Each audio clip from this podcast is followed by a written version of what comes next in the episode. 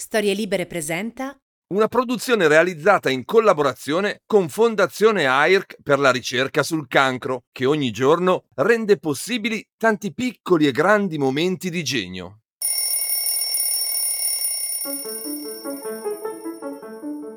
Un condensato di vera genialità, anzi, il nettare della genialità. Ecco che cos'è l'Ampi di Genio. Qui racconteremo piccole, piccolissime storie di innovazione e ricerca, scoprendo gesti davvero geniali, gesti che hanno cambiato la traiettoria dell'evoluzione umana per sempre.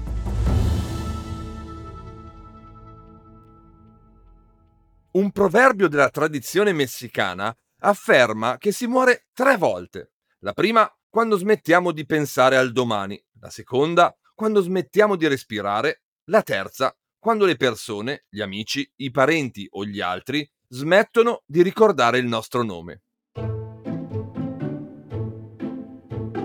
In questo senso, alcuni di noi sono immortali. Pensiamo ad esempio ai grandi scienziati e alle grandi scienziate che qui celebriamo. Siamo noi a tenere in vita Archimede, Marie Curie o Albert Einstein ogni volta che proferiamo i loro nomi. Ecco, la protagonista di questo lampo di genio ha avuto il destino di non morire mai. Lei si chiama Henrietta Lacks e ora vi racconto perché è diventata immortale.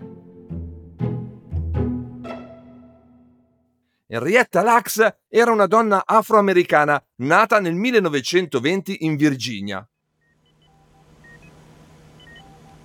All'inizio degli anni 50 all'età di soli 31 anni, all'ospedale John Hopkins di Baltimora le venne diagnosticato un cancro alla cervice uterina. Il tumore era così aggressivo che i trattamenti di radioterapia non sortirono nessun effetto e la giovanissima paziente morì solo otto mesi dopo la diagnosi.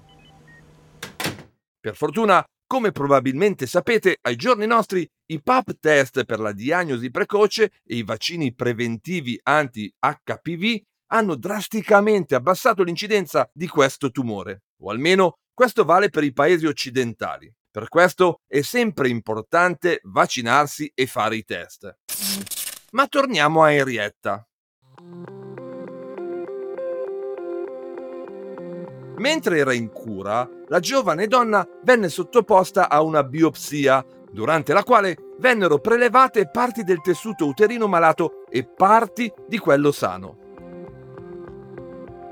Quei campioni di cellule finirono poi nel laboratorio della John Hopkins University, dove a quel tempo lavoravano i coniugi Margaret e George Otto Gay, due veri e propri pionieri della crescita in cultura dei tessuti.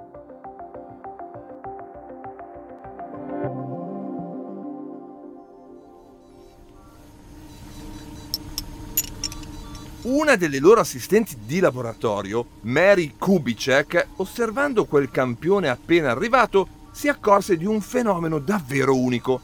Le cellule tumorali, messe a coltura, sopravvivevano e continuavano a moltiplicarsi, cosa che invece normalmente non succede in vitro. Il team di ricercatori iniziò a studiare questo fenomeno e fu presto chiara la straordinarietà della scoperta. Per la prima volta era possibile fare una coltura duratura di cellule umane.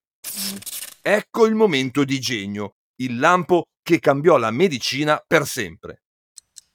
Se da un lato la resistenza e l'alto grado di proliferazione delle cellule di Henrietta avevano posto la parola fine alla vita della giovane donna, dall'altro queste stesse caratteristiche stavano aprendo un nuovo e rivoluzionario capitolo nella storia della medicina, un capitolo che avrebbe salvato milioni di vite umane. Proprio così, da quel momento le cellule del campione di Henrietta sono state duplicate fino a ottenere tonnellate di materiale biologico umano e hanno permesso ai ricercatori di tutto il mondo di disporre di quella che viene chiamata tecnicamente linea cellulare umana immortalizzata, con cui è possibile studiare più facilmente le cellule umane in laboratorio e condurre test che fino a quel momento erano impensabili.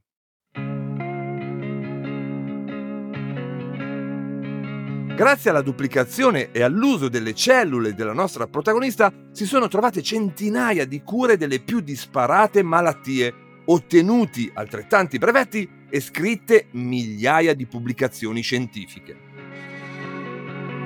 Vi faccio qualche esempio. Già nel 1953 vennero usate per lo sviluppo del vaccino antipolio.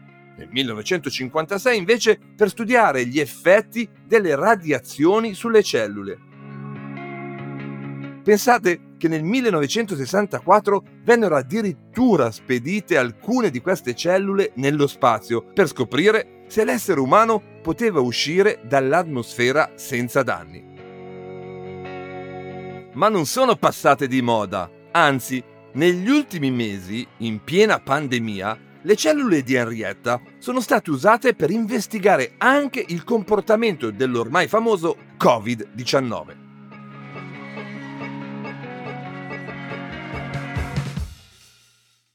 Dobbiamo ricordare però un aspetto importante di questa storia. Henrietta Lacks non aveva mai dato il permesso di utilizzare le sue cellule per fare ricerca. All'epoca non era richiesto il consenso alla sperimentazione con cellule, tessuti e organi dei pazienti. Soprattutto, il ruolo della donna è stato riconosciuto solo molto più tardi, negli anni 70, Fino ad allora, infatti, i ricercatori non sapevano nemmeno a chi appartenessero quelle straordinarie cellule, che erano etichettate semplicemente con la sigla HeLa, H-E-L-A.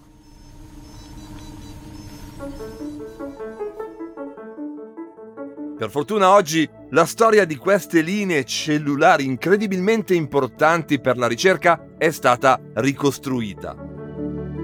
Insomma, dobbiamo davvero tanto a Henrietta Lacks, una donna immortale dalle cellule immortali. Io sono Massimo Temporelli. Per altre piccole o grandi storie di innovazione e ricerca, tornate a trovarci su airc.it, storielibere.fm o sulla vostra app di ascolto preferita. Una produzione storielibere.fm di Gianandrea Cerone e Rossana De Michele.